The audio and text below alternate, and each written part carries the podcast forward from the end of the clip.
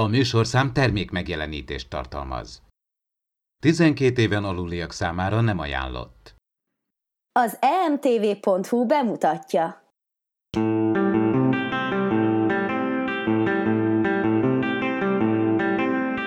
Ez itt az Impulzus Podcast, az űrszekerek Star Trek tematikus epizód kibeszélője. A fedélzeten Csaba, Attila és Dave.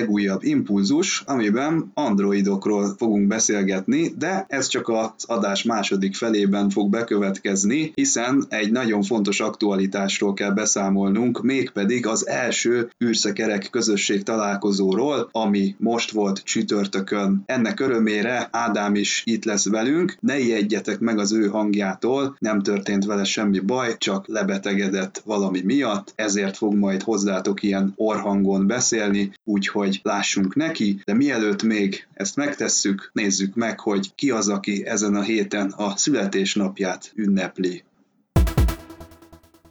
Többek között 30-án ünnepelte Michael Piller is a születésnapját, hát nélküle talán a TNG és a DS9 is talán egészen másképpen néz neki. Tényleg a teljes stábnak nagyon hiányzik, mindenki felköszöntötte. A másik pedig az egyik kedvenc gépészünk, aki ugye, mint tudjuk, egy ír királynak a leszármazottja, az nem más, mint Colmini, azaz Edward Mice O'Brien, főgépész, maga a főnök, aki a, mind az Enterprise-nak, mind pedig a DS9 űrállomásnak oszlopos tagja volt. Hát ő is már a sokadik születésnapját ünnepelheti, és ugyancsak a DS9 egyik oszlopos tagja ünnepli mai nap születésnapját, és ez nem más, mint René Auberjonois, azaz Odo felügyelő, aki természetesen ismét kapott egy vicces születésnapi köszöntőt örök barátjától, Almin Schimmelmentől, azaz Quarktól. Isten éltesse mindhármójukat még nagyon sokáig.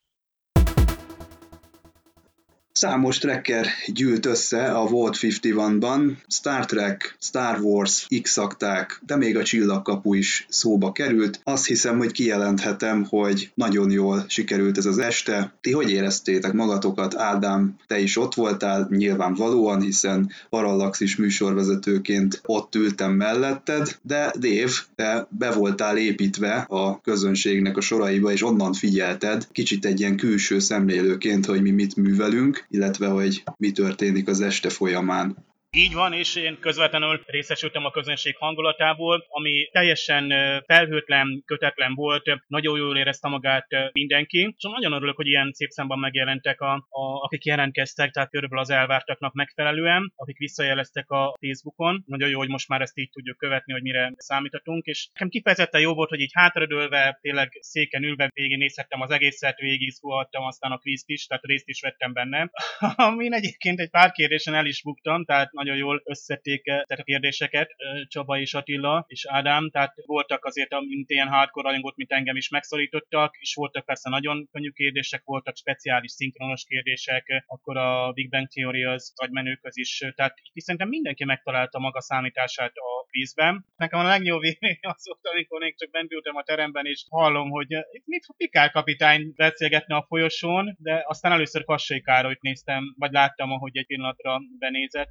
Különböző videókból így ismertem, amikor ilyen szinkron forgatásokon jártak stábok, de hát élőben mégiscsak, tehát tényleg nagyszerű ilyen test közelből látni, és tényleg ez a Volt 50 van, több apró, kisebb-nagyobb helyiség van, egy pince komplexumról van szó, ami nagyon klasszul fel van díszítve. Kicsi termek ugyan, de szerintem pont ez hozzájárult ahhoz, hogy itt mindenki ilyen klubszerűen érezte magát. Tehát nem olyan volt, mint amikor például két héttel ezelőtt jártam a Pannonia Filmstúdiónak, egyébként gyönyörűen felültött épületében volt egy szinkronos közönség találkozó. Ott ugye előadás szerűen meglehetősen azért távol ültek a négy-öt színművész, illetőleg szinkron szakember, akiket meghívtak. Volt hangosítás is persze, de ott azért egy kicsit formálisabb volt. Ott is lehetett ugyan kérdés föltenni, de ott ilyen előadás-szerűen, illetve riport-szerűen zajlott a beszélgetés. Persze így is nagy élmény színészeket látni. Viszont ez a közelség tényleg, hogy így maga a helyiség meg a környezet hozza közel rajongót és a színészt, ez, ez szerintem egyedülálló, és ők pillanatok alatt feloldódtak. Tehát egyáltalán nem volt az a probléma lett volna, hogy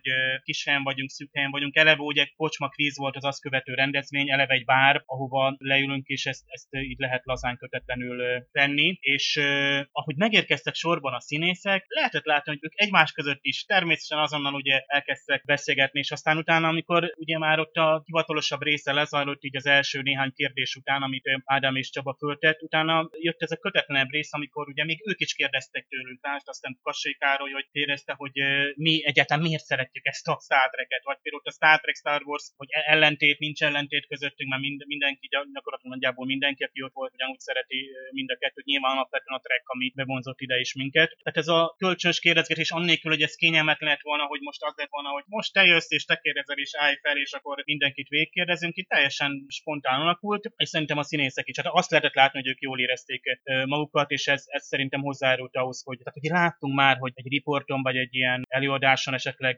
feszengenek, vagy nem mennyire érzik jó magukat a meghívott művészek körülmények miatt, vagy nem sutakértéseket kapnak. Itt viszont ugye spontán alakult a dolog, rajongókról volt szó, és olyan rajongókról, akik értékelték azt, hogy a Star Trek magyarul szólal meg. És szerintem azért én nem érem, hogy a színészekig eljutott ez, hogy, hogy, hogy mi mennyire imádjuk és köszönjük nekik, hogy ilyen kifejezően és szeretettel és, és nagyon odafigyelve valósították meg azt, hogy a Star Trek magyarul legyen evidens számunkra, magyarul szeressük meg, és a fülünkbe csengjen Varga T. József hangja, mint Pikár kapitány, és Horányi László is, hiszen őt hallottuk először Pikár kapitányt. Én szerintem mind a kettő, őket ugyanúgy szeretjük ebben a szerepben, vagy ugye a jelenlévő még Holnándor, mint Tuvokot, tehát ő, ő egyszerűen elképzelhetetlen nélküle Tuvok. Ráadásul még ott volt Kassai Károly, ugye, aki Nélix magyar hangja volt, viszont így Tuvix is gyakorlatilag jelen volt, aztán ott elárulták azt az apró műhelytitkot, amit én sem tudtam, hogy Epres Attila volt Tuvix magyar hangja annak idején. Tehát hol Nándor ilyenekre emlékezett, és ő még egy óriási respekt, mert ő ráadásul most nézi is a Star Trek-et így éjjelente, ugye a család mellett, meg a munka mellett akkor tud egy kicsit nyugodtabban leülni, és akkor így azt hiszem egy ismétlést így sikerül neki elcsípnie tévében, és, és így néz epizódokat, pont a Tuvixról említett, hogy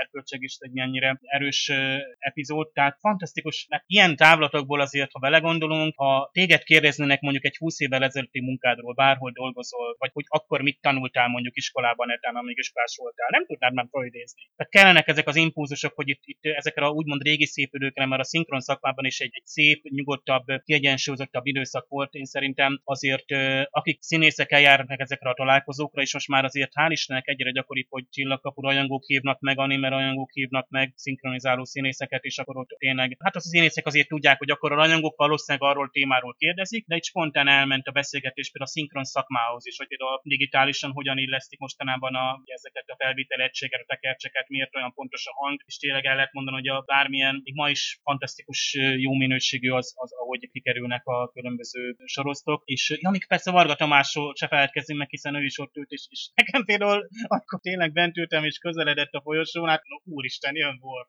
Tehát teljesen, és pedig már azért jócskán eltelt az az idő, amikor ő szinkronizálta a TNG-ben a, a Warport, tényleg nagyon lazán kötetlenül kezelte ezt, és, és, és tök jó volt, tehát tényleg köszönjük színészeknek, nektek is, a szervezőknek, és a hely az meg tök jó, tehát szerintem tökéletes erre. Ha többen leszünk, akkor ott tudom, van nagyobb helyiség is a jövőben, akkor ott még a számítógépes játékok is ott vannak, ugye konzolok, meg ilyen VR játékok, amiket majd társas játék is van, és a szervezők szíves állnak rendelkezésünkre, Star Trek stratégiai társas játékok, ott egy elég új kiadású is, hiszen az Expeditions van ott meg, és annak a szabályával kapcsolatban is majd nagyon szívesen segítenek ilyen érdeklődésű látogatókat is várunk. Tehát akik nem csak ülve és mondjuk egy beszélgetést hallgatnak végig, vagy kvizen vesznek részt, lehet majd ilyen társasjáték szekciót is tartani. Tehát nagyon klassz volt, várjuk a folytatást.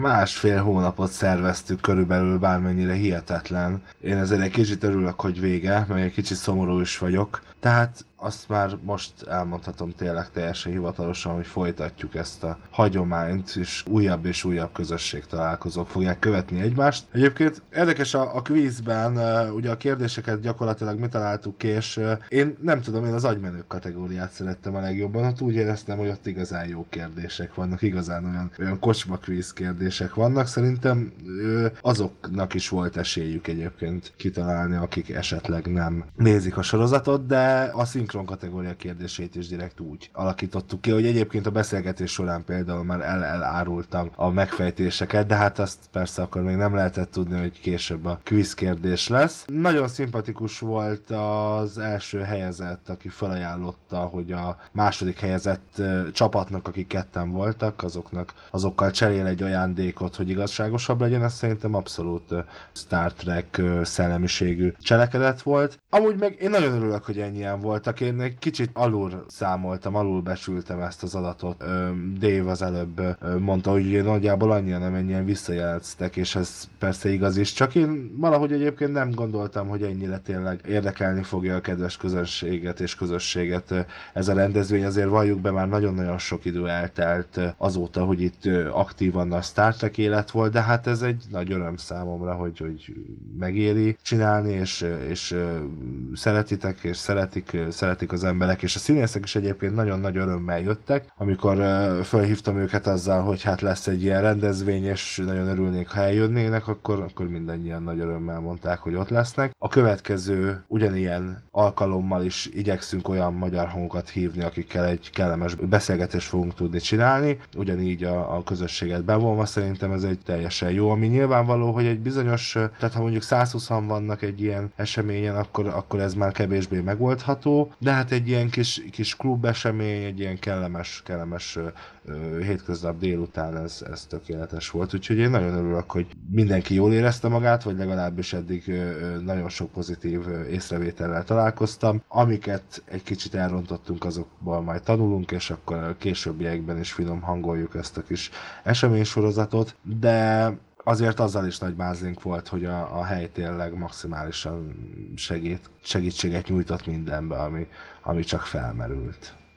Egyébként Csaba nagyon-nagyon jól nyomta a kvízt, azt kell mondanom, ott, ott a tanár úr nagyon, nagyon ki tudta magát adni, nagyon ki teljesedtél és bontakoztál Csaba, nem tudom, hogy ezt ott belülről hogy élted meg, de a kvíz az, az neked nagyon jó volt. Kivéve, hát köszönöm kivéve szépen. az utolsó kérdést. Kivéve az Igen, utolsó kérdést. az kicsit könnyűre sikeredett, amit berögtönöztem. Egyébként tudod, hogy e, mi jutott először eszembe kérdésként? Az, hogy hány darab vagyongyűjtés szabály létezik. Azt gondoltam, hogy hú, hát ez azért nagyon nehéz lesz, és még én magam sem tudom a választ rá, úgyhogy inkább megmaradtam a hová vezet a féregjárat, ahhoz tértem vissza. Az meg hát ugye túl könnyű volt, úgyhogy a kettő közébe estem sajnos, de majd legközelebb ügyelünk arra, hogy ilyen holt versenynél azért, azért legyenek bekészítve ténylegesen olyan kérdések, amik normálisak, és nem ott rögtönözzük őket, és nem a fotósunknak kell kitalálnia még egyet. Egyébként jó, hogy mondtad, hogy ugye az első helyezett megtette ezt a felajánlást, nagyon szimpatikus volt ő is, és tulajdonképpen az egész közösség, aki, aki megjelent, nagyon jó hozzászólásokat tettek hozzá, amikor a színészekkel beszélgettünk,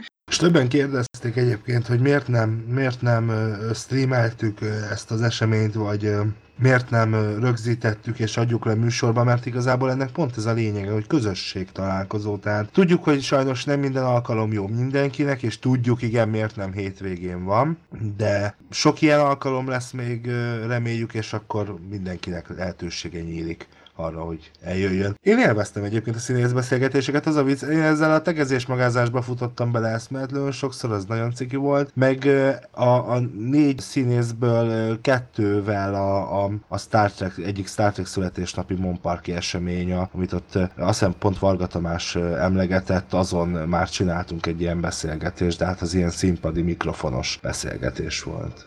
Gyakorlatilag Csaba, mi végig szerveztük az elmúlt másfél-egy hónapot, és rendszeresen egyeztettünk és beszéltünk ez, erről a, a, az eseményről, és, és mentünk a helyszínre, stb. stb. És magán az eseménykor szinte nem is beszéltünk, nagyjából annyit beszéltünk, amennyit együtt vezettünk műsort, vagy kvízt. Tehát, hogy, hogy annyira nem is jutott idő arra, hiszen, hiszen mindannyian valami valami más csináltunk. Egyrészt, másrészt meg ugye a beszélgetést, amikor, amikor ez az egész elindult, és, és leültünk, és akkor kezdjük a beszélgetést, akkor főszervezőhöz méltán nyomtam egy, nyomtam egy ilyen szponzorációs szöveget és bevezetőt, ugye, ugye az mtv.hu űrszekerek nevű oldalának első közösség találkozója, és persze kell, mert hát ugye nekünk is vannak kötelez, kötelezettségeink, de amikor ezt így kimondtam, úgy gondoltam, hogy akkor, akkor nagyon egyértelművé teszem, hogy ez nem az a beszélgetés lesz, ahol egy ilyen nagyon kérdezfelelek, és akkor a, a, a, a én, vagy Csaba meg én a, a színészekkel vívunk egy ilyen kérdezfeleleket, hanem, hanem az, hogy a, hogy a közösség, a közönség is kérdezzen, hiszen szinte szó szerint üljünk akkor egy asztalnál, és akkor beszélgessünk. És ez, ez nagyon jól működött. Egy kicsit aggódtam, mert azért ugye sose lehet tudni, hogy mit kérdez a közönség, de, de nagyon-nagyon jó kérdések érkeztek, nagyon jó felvetések, és hát igen, Kassai Károly volt az, aki egyébként legelőször a színészek közül kézbe vette a, a, a kérdezők botját, vagy a, a, a nagy nágus botját. Tudom, hogy ő Felengi, ő meg, ő meg Nélix, de szóval nagyon-nagyon tetszett, hogy ő is, ő is kérdezett, ez nagyon, nagyon jó volt voltak felmerülő problémák, ezt, ezt az mtv.hu megjelenő cikkben azt hiszem lenyilatkoztam, hogy, hogy hát nem így terveztük a kvízt, számítógépen elfutottak volna a kérdések, de hát kicsit elbénáztam ezt speciál én, nem pontosan gondoltam arra, hogy mire lesz pontosan szükségünk, és hát ezt egy kicsit kicsit. Vagy, vagy ugyanígy, mivel a beszélgetés nem akartam ennyi mikrofont hozni, és akkor itt mindenki mikrofonba beszél, és ezen a kis helyen úgy éreztem teljesen felesleges a hangosítás, ugyanígy most már utólag rájöttem arra, hogy hát igen, azért ha máskor nem a kvíznél jó lett volna, ha mi mikrofonba tudunk beszélni, mert azért voltak pillanatok, amikor, amikor féltem, hogy pár a hátrányba kerülnek azért, mert akkora lett a hangzavar, vagy akkora lett a, a, a káosz, hogy nem pontosan látják a kérdést, vagy hallják a kérdést.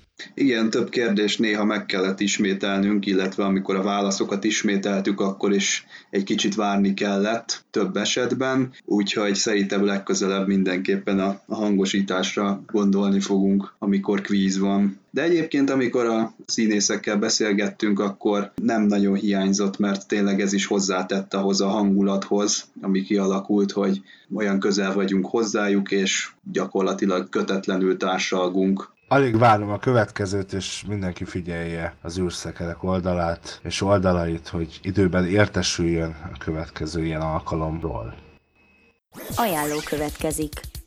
Az emtv.hu bemutatja.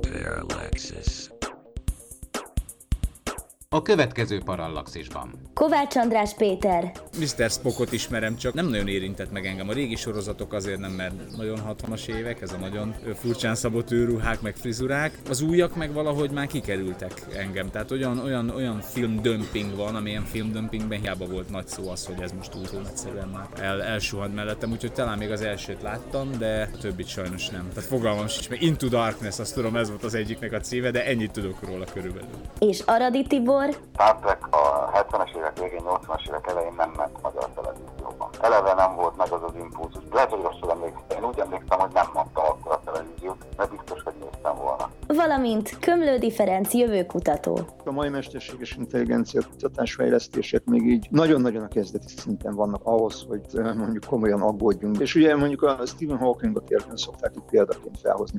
Ő mondjuk egyik legjobb, legtipikusabb esete annak, hogy valaki a, a saját szakterületén világhírű, és tényleg a, a legjobb. Viszont ezt a hírnevet, vagy ezt a szakértelmet felhasználja arra, hogy mondjuk egy más területen, amihez laikus, kinyilatkoztasson. Tehát, mint hogy ott központi szaktekintély lenne. És mondjuk ezért nem szerettem, amikor mondjuk így a Hawkingot citálták bármikor, amikor így emmi ellen volt valamilyen diskurzus. Olyan alapon például Lionel Messi beszélhetett volna mesterséges intelligenciáról. Az űrszekerek havonta jelentkező tudományos és fantasztikus podcastjét keresd a parallaxis.blog.hu címen, és minden hónap első péntekén közvetlenül a médiazabálók előtt 21 órától a Dance FM műsorán.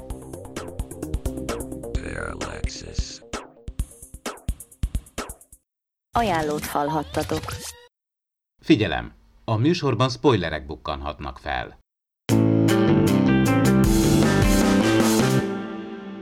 Kipótolhat egy embert, ez az eheti epizódunk, amit most ki fogunk beszélni. Itt ugye androidok fognak megjelenni, az a felütés fogad minket, hogy Chapel nővér újra találkozni fog az ő vőlegényével, legalábbis ebben bízik. Mi ezt még nem tudjuk, hiszen úgy érkezünk meg a bolygóhoz, hogy akár életben is lehet, de az is lehet, hogy nem. Ugye itt már sokat sejtett Spocknak a tekintete, amikor Kirk azt kérdezi, hogy életben lehet még Dr. Corby, és ő erre sokat sejtetően egy jó nagy hallgatással válaszol, tehát itt már azért érezzük, hogy valami probléma lesz ezzel az eheti vendégszereplővel. Körk meg is jegyzi egyébként, hogy erre az útra gyakorlatilag az Enterprise-ra kerüljön Dr. Chép, hogy gyakorlatilag egy kutatói pályát hagyott ott azért, hogy itt találkozhasson Körbivel, tehát itt úgymond sejthető lehet, hogy itt egy kvázi egy nagy szerelmi találkozást várna az ember. Tehát És nem, nem tudom, megfigyeltétek-e, hogy amikor kiderül, hogy a Korbi mégis él, legalábbis ugye bejelentkezik a hangban, akkor a háttérben ott megjelenik két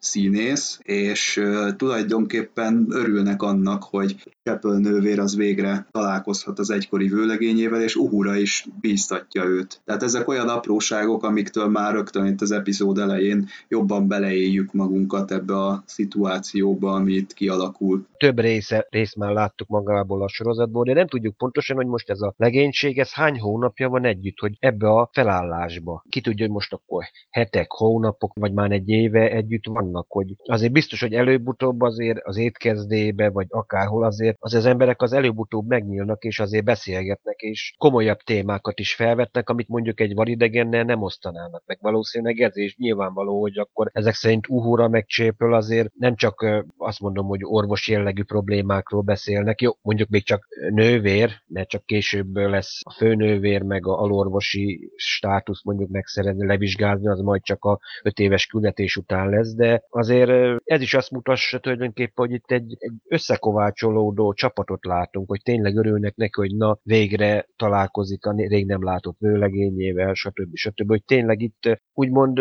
különböző emberek, de mégis azért egy, egy, egy csapatként tudnak örülni, akár a problémákat is megosztani. Itt az elején nehéz követni, hogy, hogy milyen a múltjuk a legénységnek, hiszen össze-vissza vannak az epizódok. Itt többször beszéltünk róla mi is, hogy a, a produkciós sorrend teljesen máshogyan forgatták, mint ahogy látjuk. Hogyha valaki megnyitja a Memoria Alfát, vagy akár a Wikipédiát, és megnézi a csillagidőket, látja, hogy azok bizony nem, nem sorrendben vannak egészen kivételes témát mutat be az epizód, és már ugye ez egy érett epizód, a tizedik epizódról beszélünk, amit leforgattak. Jól összökott a legénysége, a színészek, és tehát ezért vannak itt ez az említett pillanat is, hogy a barátságát például Uhurának és Csepelnek egy mozdulattal ki lehet fejezni. Itt már abszolút hihető. Ugye ezt előbbre vették, ugye a hetedik részként mutatták be, de érezzük, hogy itt, itt már egy teljes összefottabb legénységről van szó, mint ahogy az elején, és ide nyugodtan bele lehet már tenni olyan jeleneteket illetőleg a háttér történeteket is, tehát kifejezetten például Csepelnővéről, és akkor így tudunk meg róla többet. Persze itt Körk megint elspoilerezi a, a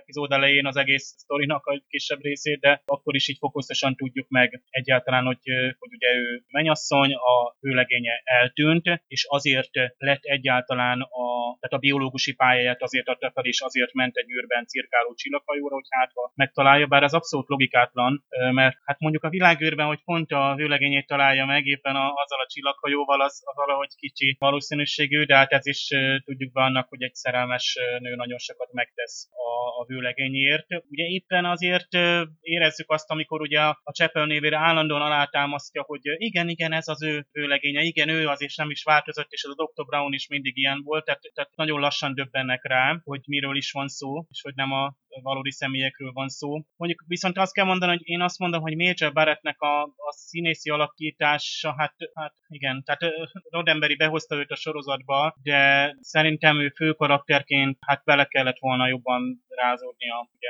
Egyébként ez a legnagyobb szerepe gyakorlatilag az egész Star Trekben. Nyilvánvaló aztán később jön majd ugye, amikor a hajó komputerre lesz. Tehát uh, itt érezzük a, a hiányosságát. Itt én, én megint, ugye Körk az, akiről megint szól az uh, epizód, és nyilvánvalóan Andrea, és ők megint, én megint dicsérem Chatnernek az alakítását. Egyáltalán ugye nagyon komoly témát vetnek fel, és megint úgy tudják megcsinálni, hogy azért a humor is benne van, meg megfelelő lazaság, az akció is ott van, ugye, tehát elég betenni ezt a rukkot, mint ezt a húri orgas vámpír karaktert, és akkor már is megvan a gyilkos robot, és azzal feldobjuk azoknak a nézőknek is. Tehát kijön az a családi sorozat, annélkül, hogy ez a nagyon-nagyon komoly téma, ez az érzelmel bíró androidok, és egy androidnak az erkölcse, hogy képes ölni, és, és teremtünk egy egész android civilizációt, ugye, tehát egy ilyen nagyévű témák, hát ez gyakorlatilag az egész Star Trek szólhatna erről, úgymond több részen meg évadon keresztül. Tehát szerintem sikeresen bevezetett, az eredeti sorozat már nagyon az elején egy olyan tematikát, ami később számtalan ugye science fiction persze előtte is, de később is azért a tehát ugye alap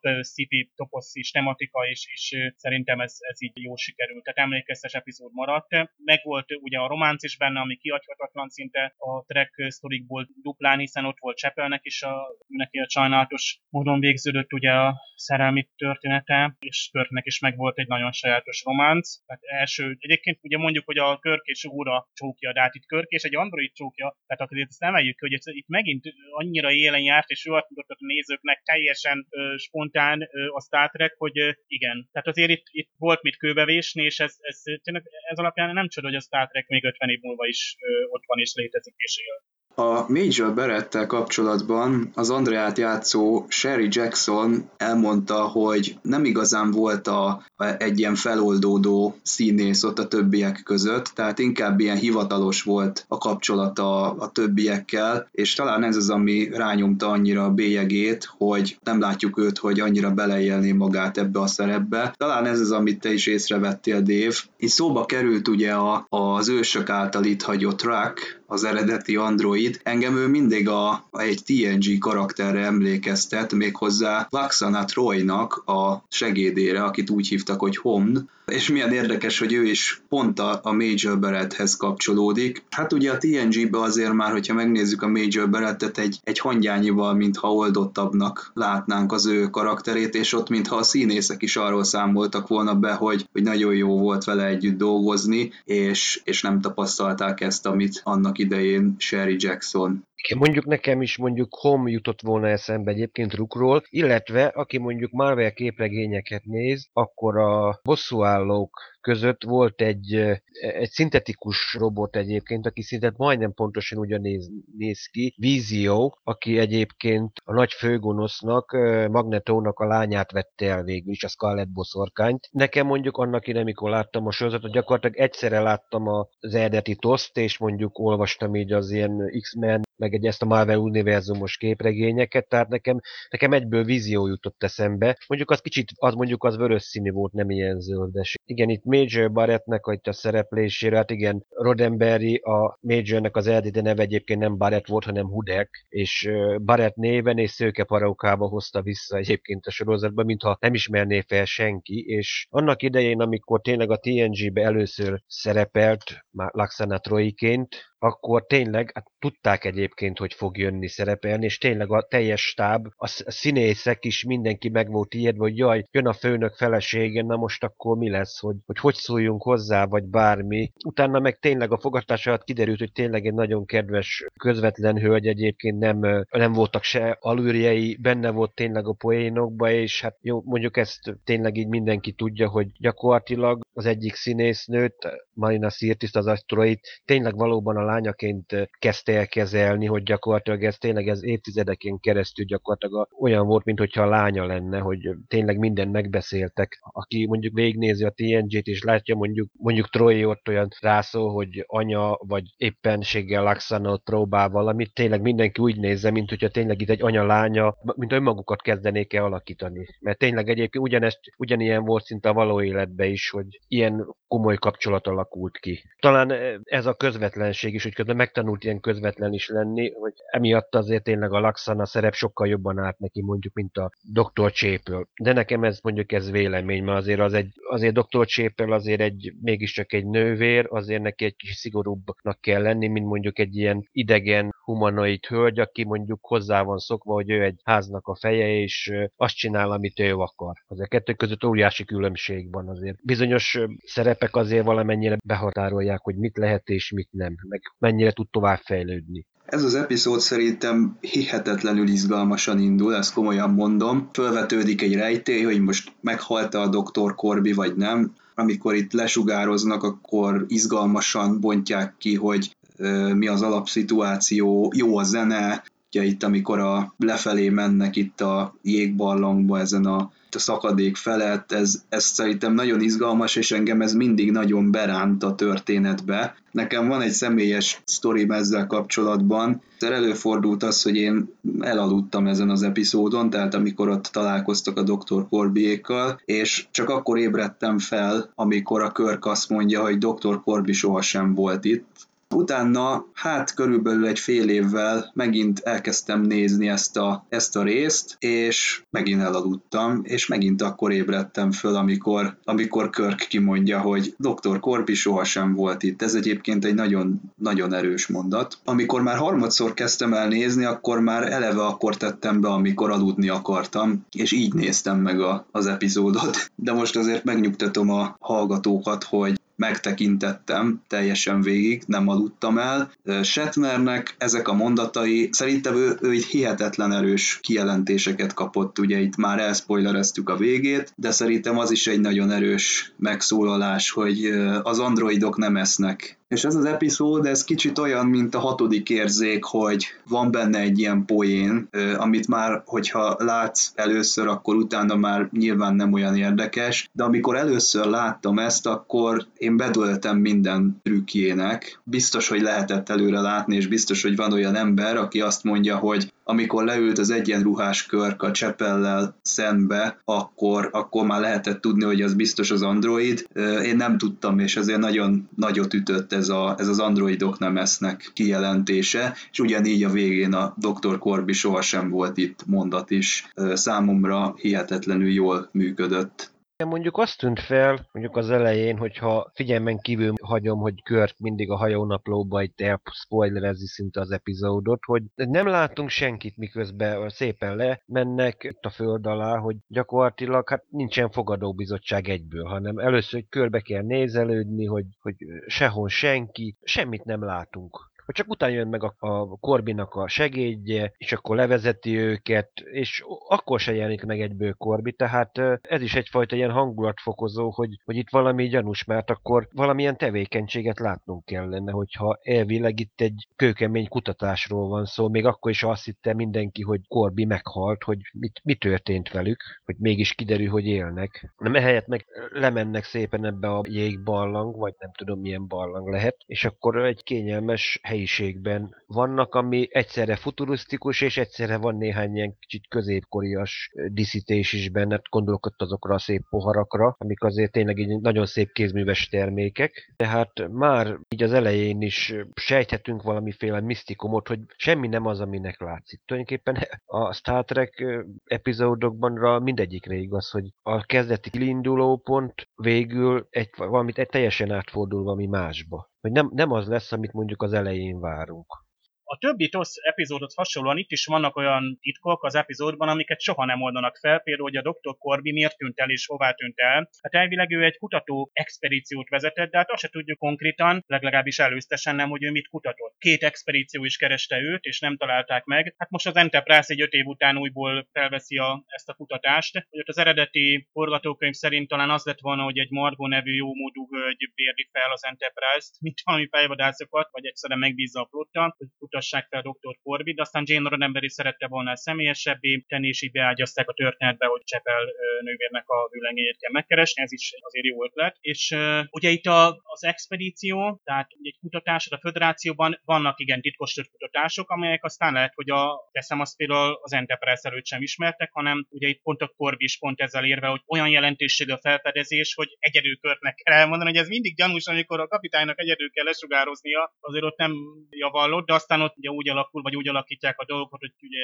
Csepölnévér is becsatlakozik, akkor ugye, ugye hangban úgyból ö, találkoznak, ugye itt a néző már eleve kíváncsi, hogy majd hogyan köszöntik egymást, hogy a viszontlátást, akkor hogy a Dr. Brown, aki azért kicsit gyanús, hogy most akkor tényleg ő az, de Csepelnévér végig megerősít, hogy igen, igen, igen, ez, ez a Dr. Corby és a Dr. Brown, és úgy is viselkednek, ugye Körtnek azért ott a gyanúja. Én, tehát tényleg a, nagyon korrektül ábrázolják, hogy ő neki az összeszedettsége, meg a, a fegyelme, az, az végig ott van. Tehát amikor eltűnik egy biztonság, akkor ő nem hagyja magát eltéríteni, és, és hát egészen amíg a, ugye, cselekvő képes, addig ő korrektül teljesíti a flottának az elvárásait. Tehát oké, hogy látjuk, hogy Körk igenis, hogy van flörtől, meg szétszakadt egyenruhák, meg cicanadrájuk, de amúgy egy, egy ilyen ideális kapitányt ábrázolnak vele, aki mindig a helyén van, az érzelmeit azért helyre tudja tenni, és erkölcsileg is megfelelő döntést tud hozni. Tehát ez nagy, nagyon tetszik benne, és szerintem nagyon sokan is tudtak azonosulni körkapitányjal. És ugyanakkor a lazasága az, az megint egy pozitív dolog volt. Tehát ahogy mondom, itt ez a romantika, meg akció, meg humor nagyon jó, hogy keveredik a Star Trekben. Szerintem ezért mindenféle nézőréteget meg tudott nyerni. Tehát ez nem az a sötét sorozat volt, vagy csak sötét, nem a hardcore science fiction, ahol pusztán ugye intellektuális vitákat vívtunk, hanem ugye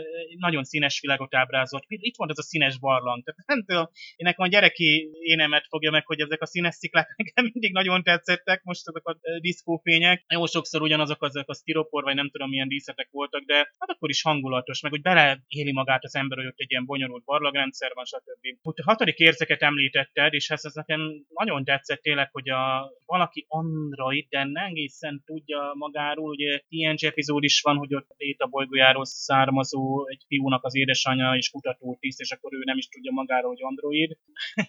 Poénkodhatunk azzal is, hogy lehet, hogy körkapitány is most végig android, ugye ott keveredett a két, tehát ott itt eljöhetett volna játszani, és egy ideig azért minket is meg megtévesztettek, és uh, itt megint ugye Körkből megint kettő van. Őt szétcincálják ebben az első évadban, hogy szembesítik a, az android lényével, ugye aki más, aki nem eszik, akinek nincsenek elvileg érzelmei, és ugye ott a Körkel szembeni durva beszólás is volt az egyedüli, amit egyáltalán leleplezhette, hogy itt valami nagy gáz van Körkel, és akkor az fog is szerencsére szagot fog. Tehát ezt szerintem nagyon jól megoldották. Aztán még a díszterekről, ugye itt ez a futurisztikus, tehát vannak itt olyan gép, ami létrehozza az androidot, hogy inkább valamit tésztagyárnak a keverőkamrájának tűnik, de amúgy van az a rustikus, hogy ez a farosias bútorok, és ott vannak, ami egyébként majd a Trimain-nél, meg egy csomó más részben is feltűnnek, hogy ilyen fabútorok vannak. Persze pont jó, igen, azt jelzi, hogy mondtad Attila te is, hogy itt a bolygónak az eredeti lakóitól ennyi maradt meg, és ugye itt nem is tesznek fel olyan sok kérdést arról, hogy most akkor ők kik voltak, meg mennyire voltak fejlettek, de általában ugye nagyon sokszor előfordul a trekben, hogy valószínűleg földszerű, vagy a földi tudáshoz, erkölcshöz hasonló humanoid fajat egy bolygón, de ők elkezdtek úgymond tovább fejlődni. Eljutottak a fejlődés olyankor szakaszába, hogy ugye már androidokat kezdenek gyártani, és akkor ugye akkor következik egy ilyen, tehát ugye egy robbanásszerű technikai fejlődésnek a veszélyre hívja fel a figyelmet a Star. Tehát nem azt mutatja meg, hogy mondjuk az emberiség kipusztul, hanem ők szépen ugye ellátogatunk más világokra, ahol emberihez hasonló konfliktusok vannak, vagy fejlődés van, és ott mutatja be, hogy hoppá, itt például androidokat és mondjuk ilyen fejlett androidokat gyártani oltári nagy gáz lesz, és ezért az emberiséget most úgymond visszafelé figyelmezteti, hogy fiúk vigyázzatok. Hát mondjuk a 60-as években ez ideje korán érkezett a figyelmeztetés, és még nem vagyunk ott, hogy androidok mászkálnak közöttünk, de azért már most jönnek ugye a mesterséges intelligenciával kapcsolatos aggályok, elég nagy emberektől, tudósoktól, Elon Musk, Stephen Hawking is érkeznek, múltkor beszéltünk erről, bár például a Kömlődi Ferenc a Parlaxis műsorban egy pozitívabb hangot ütött megjelezve, hogy igazából ez a negatív szemlélet a mesterséges intelligenciával, robotizálással kapcsolatban inkább a szitiknek a sötét univerzumaira jellemző,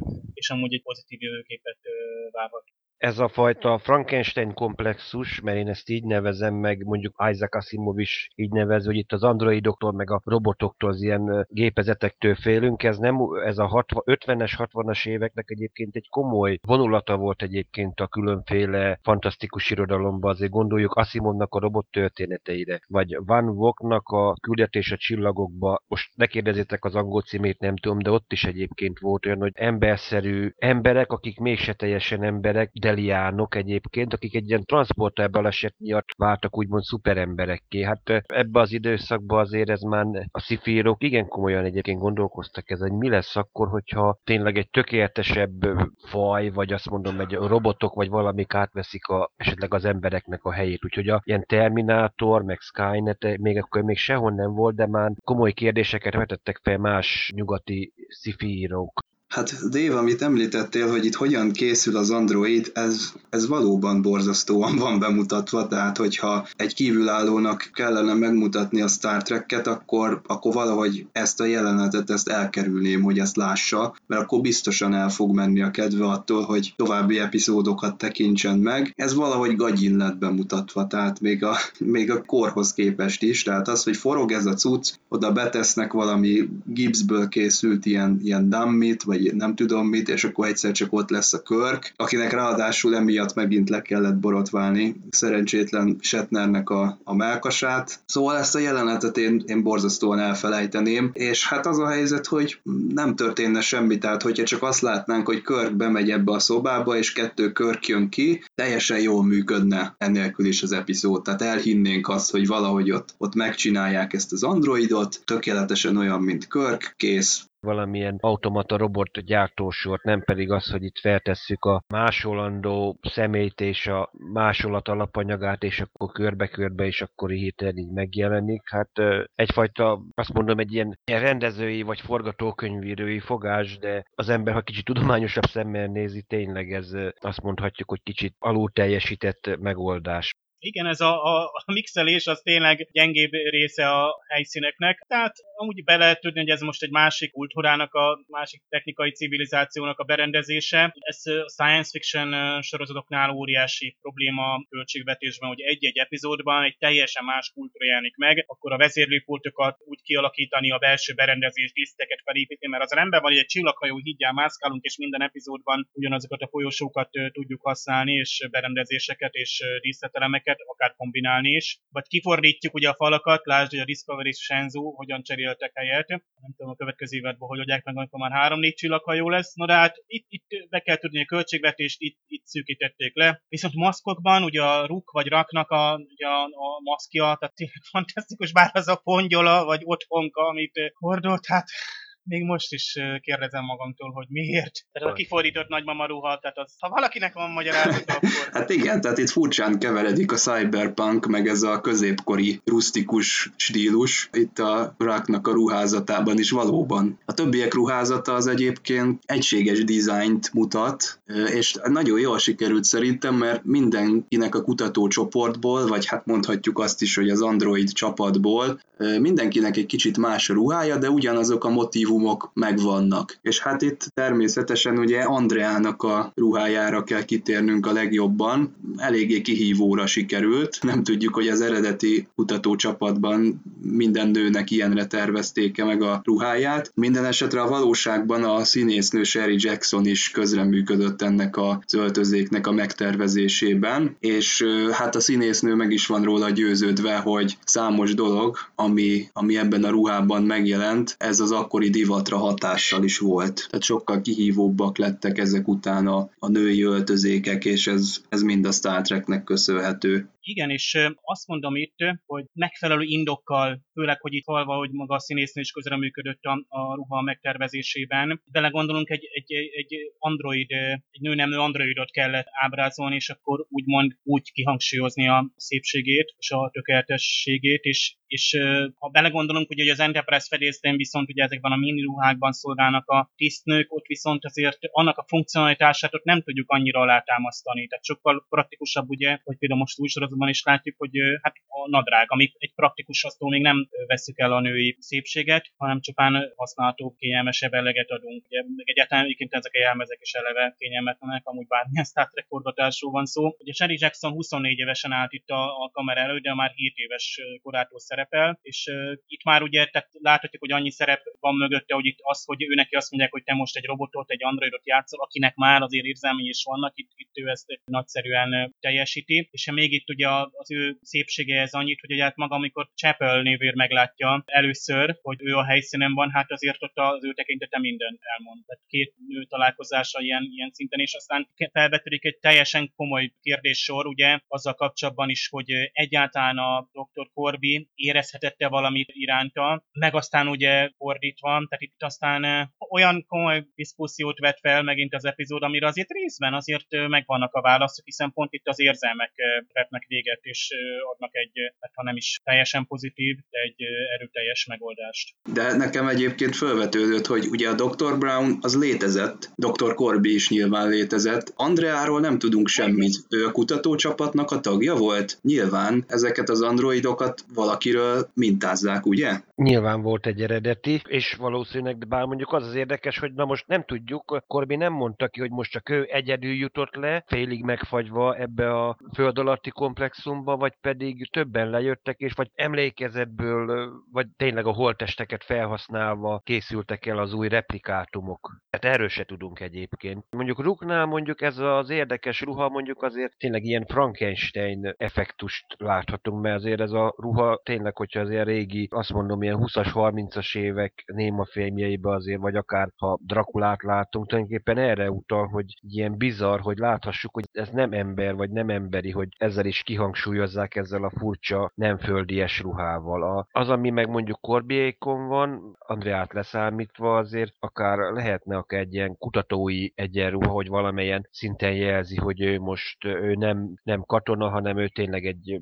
kutató, bár mondjuk azért láthatjuk később azért Dr. Cochrannek a ruháját, vagy a Center Python is azért láttunk néhány technikusoknak azért van az a egybeszabott olyan narancssárga vagy sárgás-barna egyenruha, tehát bármi lehetséges hát jeges boldogon nem túl sok védelmet nyújt, főleg az André által viselt ruha. De az ember feltételezni, hogy azért ekkoriban azért elég sok ilyen komoly film van, hogy akkor valamilyen ruhát felveszik, hogy azt mondjuk, hogy mínusz 100 fok van a, a bolygónak a felszínén. Azt kibírták szülőik is. Hát ki, de azért legalább egy kabátka azért lenne. Itt egy, itt egy komplett expedícióról van szó, nem csak az, hogy véletlenül itt ragadunk, hanem ők eleve egy ilyen helyre érkeztek, tehát azért egy kutatónál, hogy nincsen, nincs ott egy jó vastag kabát, mama nem kötött otthon neki egy jó meleg pulóvert azért, az nonsens lenne szerintem. Srácok, még egy kérdés itt a ruhával kapcsolatban. Feltűnt nektek ott a, az epizód legelején és a végén is, lehet, hogy egy időben forgatták őket, ott egy ilyen világos kék overálban egy technikus matatott ott a műszerpultokon a hídon. Tehát ő egy ilyen karbantartó volt, valamilyen alacsonyabb szintű? Igen, szerintem a, a technikus csapatot erősítette a fiatal ember, ide küldték nyári gyakorlatra, az a feladata, hogy segítsen a, a legénységnek a műszaki kérdésekben és a karbantartási munkálatokat lássa el. Láttunk ilyet korábban is, tehát Scotty mellett is állnak néha-néha a transporterteremben ilyen nem egyenruhában, hanem ilyen, ilyen kezes lábasokban bizonyos szakik, akik próbálják a, a transportálás közben teljes koncentrációjukat biztosítani, és segítenek a gomboknak a nyomogatásában és a tekergetésben, és közben sokat sejtető biccentések, bólintások, amikkel közreműködnek a különböző technikai részleteknek a teljesítésében. És jó ez így, tehát látjuk, hogy él a hajó, elhisszük, és a vörösingesek őrülük se feledkezzünk el. Matthews például, itt egyébként talán először van, hogy gyakorlatilag itt van a premiére annak, hogy a vörösingeseknek milyen sorsa van, ugye sajnos kettőjüket is elveszíti a legénység, ugye Matthews és Rayburn. Matthews például Vince Dedrick alakítja, aki még felbukkan a 11. részben, föltámad, ám árakkor Romulánként. Érdekes még a Ruk vagy Rak, őt említettük, tehát Cassidy alakította, na most még ő is visszatér a a nem sokára következő The Dagger of the Mind részben, de csak a hangját fogja a baloknak kölcsönözni, és ő lesz majd a Gorn, legalábbis ő lesz a Gornak a hangja a 18. részben. Jával ezek szerint a Gornál annyira kidolgozták, hogy ott külön hangja volt az eredetiben is, tehát egy, volt egy színész, esetleg egy ilyen stuntman, vagy kaszkadőr, aki alakított volt tényleg kaszkadőr. Ő már akkor kellett. mondta, hogyha Gornokat kell majd fölvenni, akkor mindenképpen engem hívjatok. Hát igen, mondjuk Gornak túl magas lett volna, tehát főleg ott körköz képest, tehát lehet, hogy ő szerintem egy ilyen karakterszínész, akit, aki a hangjával is azért jól tudott azért fenyeret keresni. Ezt úgy mondtad, Én mint egy gorn, ugye... gornantropológus. Gornnak őt túl magas. Antropológusan szerintem Lorca volt, aki alaposan tanulmányozta őket.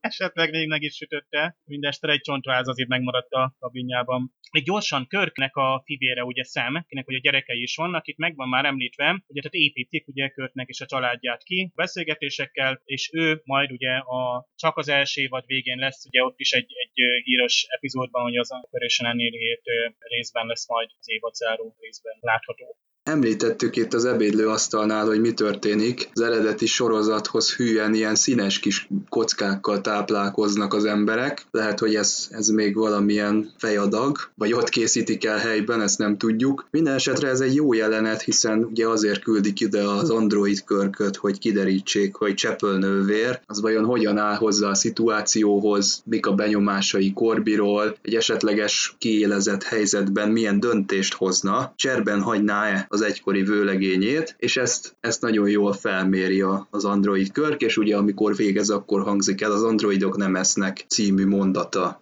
megérkezik az eredeti körk is. Nagyon jól megcsinálták ezt a jelenetet, hiszen láthatjuk egy képkockán belül a két különböző körköt. Ezt valószínűleg úgy csinálták, hogy ketté a, a képet, ugye külön-külön felvéve, és ez tetten is érhető, ugye amikor a, az Android körk elkezd kisétálni, akkor nem nagyon sétál el a képernyő feléig sem. Van egy vágás, és a vágás után már egy, én már egy dublört vélek felfedezni, aki a, az ajtó felé sétálva kimegy ki a teremből, de minden esetre első osztályú volt a megvalósítás. Az előző részben, a, illetve az előző előtti részben, a Kirk négyzetben úgy emlékszem, hogy nem nagyon merték alkalmazni ezt a split screen megoldást, tehát nem láttunk két egyforma körkarcot egy frémen, Másrészt meg ne feledjük, azért még fényévekre vagyunk a Blue Box meg a komputer animáció előtt, de mondjuk tényleg egyébként elég jól megoldották. És egyébként már benne van egy kis csavar egyébként, aki figyel, hogy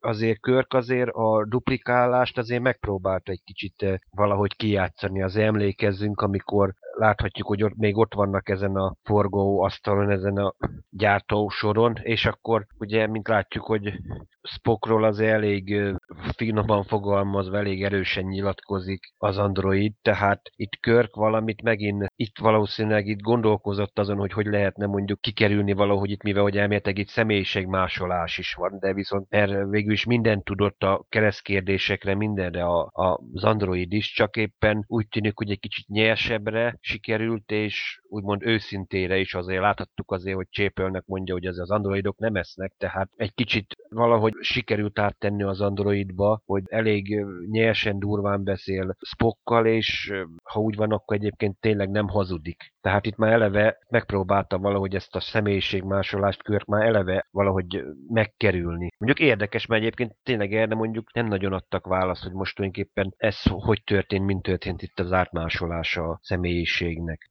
Hát igen, mintha Körk szabotálta volna azt, hogy a, az androidnak egy, egy túl kifinomult személyiség adódjon át. Tehát ő direkt gondolt ilyen primitíven, azért van így sarkítva, hogy maga félvér, nem is tudom már mit mond, mert angolul tekintettem meg. Nyilván föl volt rá készülve, hogy ezt az androidot felküldik majd az Enterprise-ra. Ezzel pedig ugye Spock előtt nyilvánvalóan elárulja magát, hogy itt nem, a, nem az igazi körkapitányról van szó. Egyébként Körknek a személy személye az kifejezetten ilyen, ilyen heroikus kulcsfigura ebben a részben, hiszen hogyha belegondolunk, amikor bejön az Andrea, ő egy olyan tervel áll elő, hogy itt el kell csábítani ezt az androidot, tehát mindenképpen úgy kell meghűíteni, hogy lehetőleg gyengéden bánjon ezzel az android hölgyel. Általában ugye ez fordítva szokott lenni, filmekben azt látjuk, hogy a nők próbálják meg elcsábítani a férfiakat, de hát itt a Körk az akkora nagy király, hogy ő így, így fordítva viszonyul ehhez a kérdéshez. Igen, és nincs a programjában Andreának, hogy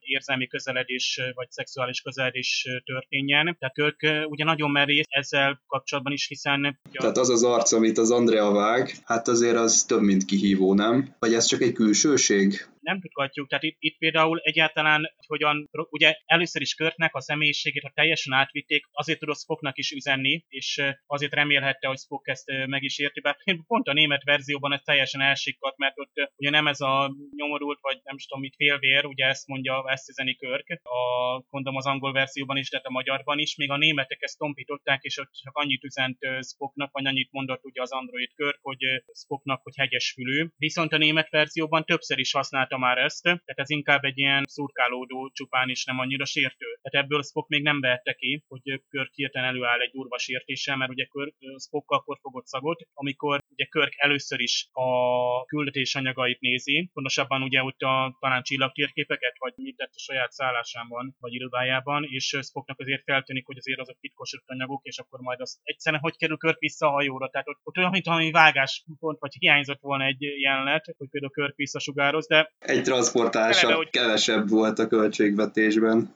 Hát igen, hát azt is mondhatjuk, hogy pláne ugye ott izgalmas lett volna Spocknak az intézkedés, tehát körkapitány lent van, és ráadásul ugye segítséget is kért, ott hiszen ugye Matthews és Raymond akkor már megölték, bár azt hiszem, hogy még talán akkor még nem tisztázódott, hogy megölték volna őket talán, csak ugye, ugye már akkor azt hiszem egy minden órában be kellett volna jelentkezni, talán ez volt az utolsó parancs, hát ott is mondjuk, ha ilyen vízhelyzet van, hogy hirtelen lecsúszunk sziklákról, és csak óránként kenközünk, bár ott már régen hát bizony széthagynak, akik ott lecsúsztak, tehát ott lehet, hogy sokkal sűrűbbé kéne tenni a visszajelentkezést, meg egyáltalán, amikor valaki egy ilyen vészhelyzetben van lent egy bolygó felszínén, és már egyedül van, vagy csak kettesben valakivel, és már a biztonságiak is eltűntek, akkor nem az kellene, hogy mielőtt fölsugároz, teszem azt ott is valami elnőrző kérdést, vagy ott is jobban megvizsgálják, miután följön, mert bármi előfordulhat egy ilyen küldetésem, tehát ott mintha egy kicsit könnyen lett volna a Enterprise-nek. A... De hát mindig az hogy az Enterprise biztonsági intézkedései túl lazák, és ezért van annyi kaland, ezért történik annyi rendkívüli dolog a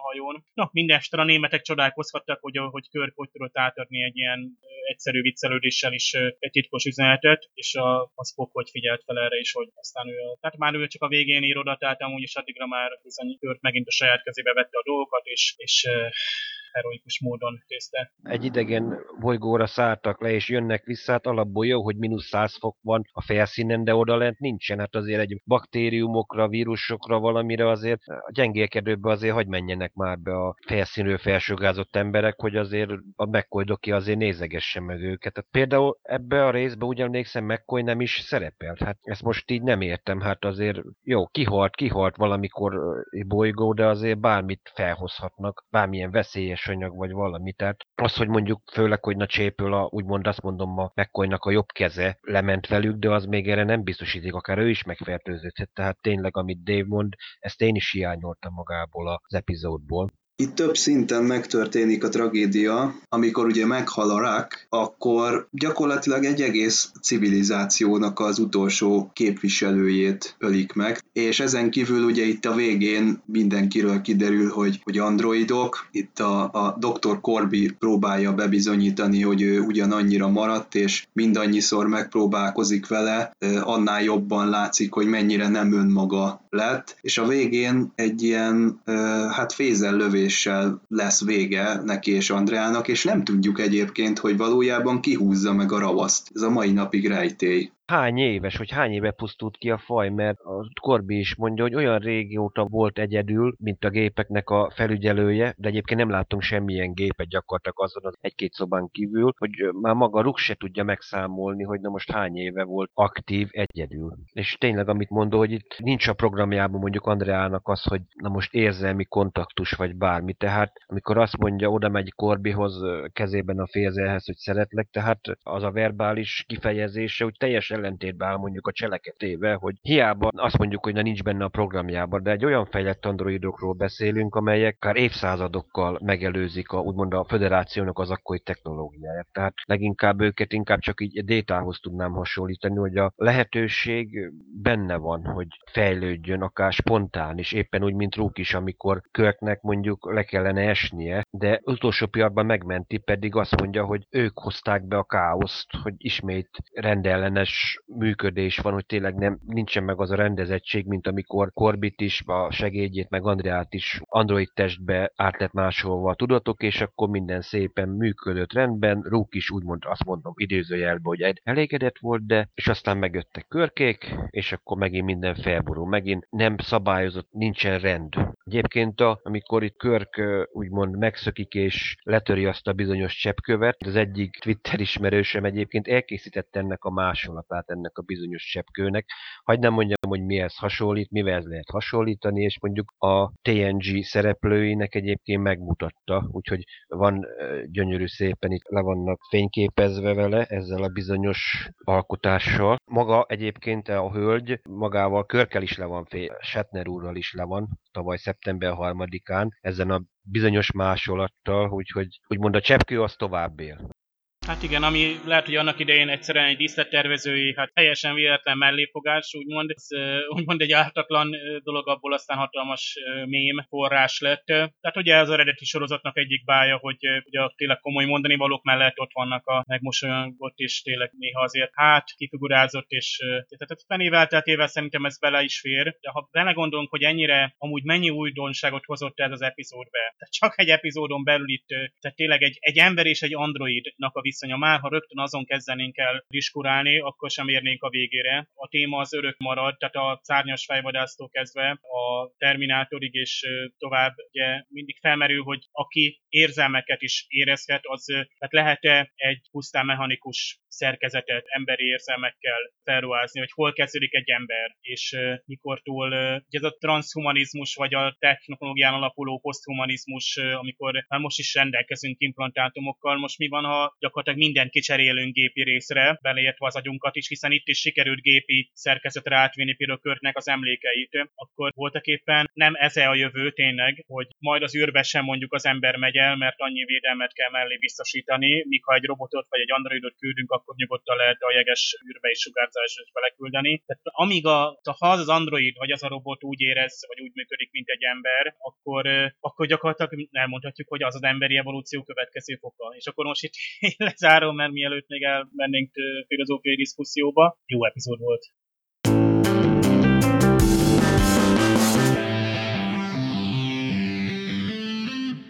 Szerintem ez egy, ez egy nagyon korrekt skifi, androidok vannak. Itt Attila említetted, hogy az akkori skifi írók már bőven foglalkoztak ezzel a témával. Itt filmekben, sorozatokban nem tudom, hogy mennyire jelent ez meg. Minden esetre ez, ez a mai napig teljes mértékben vállalható, és fordulatok vannak benne, olyan mondatok vannak benne, amiket, hogyha először néz az ember, akkor megkockáztatom, hogy letaglózó és megdöbbentő is lehet. Persze ma már sok mindent lát látott az ember, úgyhogy ez egyédenként változhat, de önmagában nézve szerintem ez teljes mértékben megállja a helyét így, ahogy van. Vannak persze itt azok a bizonyos részletek, amiket említettünk is, és, és legszívesebben elfelejtenénk, hogy hogyan készülnek az androidok ebben a, ebben a műhelyben, akkor itt van ez a, ez a szerencsétlenül letört cseppkő, ami, ami teljesen másra emlékeztet minket, mint egy fegyverre, de számos dologban megelőzte a korát, David, te is, ahogy mondtad. Ugye például már a Terminátor előtt látunk egy olyan robotot vagy androidot, aki gyakorlatilag bár bárkinek a hangját képes utánozni, felmerül ez a dilemma, hogy áttöltjük a tudatunkat egy, egy mesterséges testbe, az örök élet itt megpendíti azt is az epizód, hogy elég érettek vagyunk-e már, hát nem, hogy mi, de a, a jövő embere, a, a 23. században élő ember elég érette már ahhoz, hogy kezelni tudja ezt a kérdést. Tehát én azt mondanám, hogy jól szórakoztam, kivételesen sikerült nem elaludni, és itt az eredeti sorozattal kapcsolatban mindig mindig felmerül a vád, hogy hát ez már, ezt már így a helyén kell kezelni, meg fenntartásokkal kell nézni, mert ugye előjönnek újra és újra ezek a gagyi jelenetek. Azt azért el kell mondani, hogy a 60-as évek az nem a filmezésnek az őskora. Tehát addigra már profi dramaturgiák voltak, jó forgatókönyvek, jó színészi játékok. Itt, hogyha valami gagyi, akkor az, az tényleg a költségvetésnek tudható be, és ez számomra sose szokott indok lenni, hogy valami mondjuk amiatt legyen vállalhatatlanul gagyi, hogy, hogy régen csinálták. De ettől függetlenül én szerintem ez az első évadban az egyik legjobb skifi történet. Látszólag némelyik epizód nem könnyebb témakör, de most már azt mondhatjuk így 50 évvel később, nagyon komoly dolgokról beszélnek benne. Nagyon komoly dolgokat láthatunk bele. Most is azért ebbe az epizódba is, hogy a gép a jövő, vagy pedig maguk a gépezetek ellenünk fordulhatnak-e. Azért menet közben azért, mint tudjuk, az az elmúlt 50 év során azért számos olyan egyéb sci készült, ami pontosan erre a témára próbál valamilyen választ adni, de akár gondolhatunk akár különböző képregényekre is, azért az X-Menbe is van olyan, hogy létrehoznak bizonyos őröket, egy ilyen hatalmas robotokat, amelyeknek az a feladata, hogy a mutánsokat szuperképességgel rendelkező mutásokat valamilyen módon kordába tartani, és ezek a gépek ugyanúgy úgy döntenek, hogy akkor az embereket is kordában kell tartani, mert nem alkalmasak arra, hogy feladatok elvégzésére. Itt is valami hasonló történt itt azért Ruknál is, mert egy mondatot tudunk arról, hogy Ruk és a társai ellenük fordultak az alkotóik ellen, úgy gondolták, hogy ők nem logikusak, nem ők problémát okoznak, tehát saját teremtőjeket meg kellett semmisíteniük. De azt nem tudjuk, hogy mi lett a többi robottal, mert nyilván nem egyedül hajtotta végre. De ehhez képest igen, itt igen komoly gondolatok vannak erre, hogy tényleg, hogy ez a jövő, hogy a agyunkat tulajdonképpen a biológiai testből át kell vinnünk egy strapabíróbb, javítható, akár örök életű géptestbe. Nem tudjuk pontosan, hogy mi, mi lesz az evolúciónak a következő lépcsője, hogy a, a vulkániú, vagy tényleg egy ilyen gépén. Borg vagy vulkáni? Azon én szinte csodálkozom is, hogy a vulkániak, pontosan van a Borg nem onnan indult ki, tehát egy magasan fejlett társadalom, amelyik úgy szinte gépiesen logikus, hogy miért, miért nem ott váltak hamarabb géplényekké, bár a jövőt nem tudhatjuk, tehát valamikor 2378-ban megszakadt a közvetítés a jövőből, azóta várjuk, hogy folytassák a nemezés és a Voyager befejezése utáni időszakot, kedves CBS és Paramount. No, de hát tényleg örökérvényű az, hogy amíg mi határozzuk meg magunkat, meg urai vagyunk a tetteinknek, érzelmeinknek, ugye addig vagyunk emberek. Amikor ugye másolhatjuk magunkat, akkor ugye felvetődik a kérdés, hogy ilyen napon, tehát mi, mi a, az egyediség, mi, a felelősségünk, az, az hogyan jelentkezik. Volt egy folytatás novellája ennek a történetnek, ugye nem egy eredeti sorozatbeli epizódot novellizáltak, illetőleg regény keletkezett belőle, vagy éppen egy folytatás regény, itt is ez történt, WW címmel egy regény keletkezett, amelyben egy másik Brown doki tér vissza, tehát egy másik Brown android visszatér egy expedícióról, megtalálja ugye már a pusztítást, és senkit nem talál itt az expedícióban, tehát újból létrehozza a Körk android másolatát, és a az androidok ugye megpróbálják Kirby eredeti tervét végrehajtani, ugye ami egyébként az lett volna, hogy ott ugye ők androidokkal benépestett világot hoznak létre. Tehát azért ez az szép terv, és kérdés, hogy egy gépekkel benépestett bolygón milyen lehet az élet. Most például van például pont egy Marvel sorozat, ugye a Shield üldökeinek a negyedik évada foglalkozik hasonló témával, hogy valójában valaki nem is igazán önmaga, hanem inkább android, mert valaki elkezdte szintén egy tudós lemásolgatni a csapatnak a tagjait, csak hogy ott ugye egy egész év évad áll annak kibontására, hogy például az, a, az illető személy hogyan szembesül azzal, hogy nem tudott róla, hogy ő android, illetőleg maga még tényleg élő személy, a, a minta, ő is hogyan szembesül azzal, hogy van egy másolat, egy imposztor, aki mond, pont, hogy erkölcsileg nem fedetetlen. És akkor itt jön ugye az erkölcsnek a kérdése, hogy erre persze nem volt idő itt ebben, de így is nagyon sokat mondott az epizód, hogy onnantól kezdve, hogy például egy android megöl egy másik androidot, akkor már nem tökéletes az a világ. Tehát ugye rást ugye a robotikat, a robot alaptörvények, illetve hogy a törvény felülírható. Mert ugye mindig van egy parancsoló, hogy rád is, de a Ruk vagy a Rakkőkot is ugye a kölk rávette a Korvit, hogy az Andrea tudjon tudjon parancsolni a raknak. Amíg ugye egy androidnak parancsolni lehet, az embernek az önmeghatározása lényeg, hogy önmaga hozza meg azokat a döntéseket. Mert ha más parancsol, vagy más adja ki a vezény szót, akkor ugye onnantól nincs felelőssége, onnantól csak egy üres hüvely, amit távezérelnek. Rengeteg-rengeteg kérdés, és egyébként a Star Trek nagyon korrektül folytatja tovább is, újból felhozza akár konkrétan azt a témát, hogy tudatnak a továbbvitele az örök léttel, úgyhogy androidként egyáltalán détának a jelenléte egész 7 évadban és a mozifilmekben, és különösen nem ez is többent rá minket azért, hogy, hogy Détának az egyedisége az összes, mint szomorú és felemelő rész. Ott is várunk egy folytatást majd. Az eredeti sorozat és az eredeti mozifilmek készítői bizonyára úgy gondolkodtak, hogy egy körk nem körk, ezért újra és újra megtörténik a kapitány duplikációra. Erre a hétre köszönjük szépen a figyelmet, köszönjük szépen azoknak is, akik eljöttek az űrszekerek közösség találkozójára, remélhetőleg a következő eseményen is találkozunk.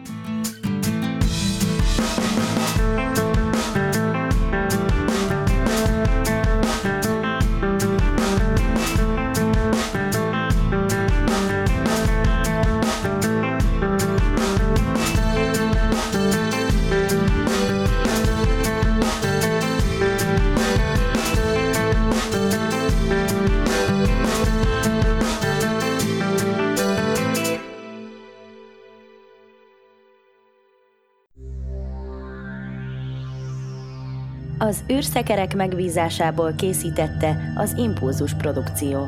Produkciós vezető Farkas Csaba. A műsorszám termékmegjelenítést tartalmazott.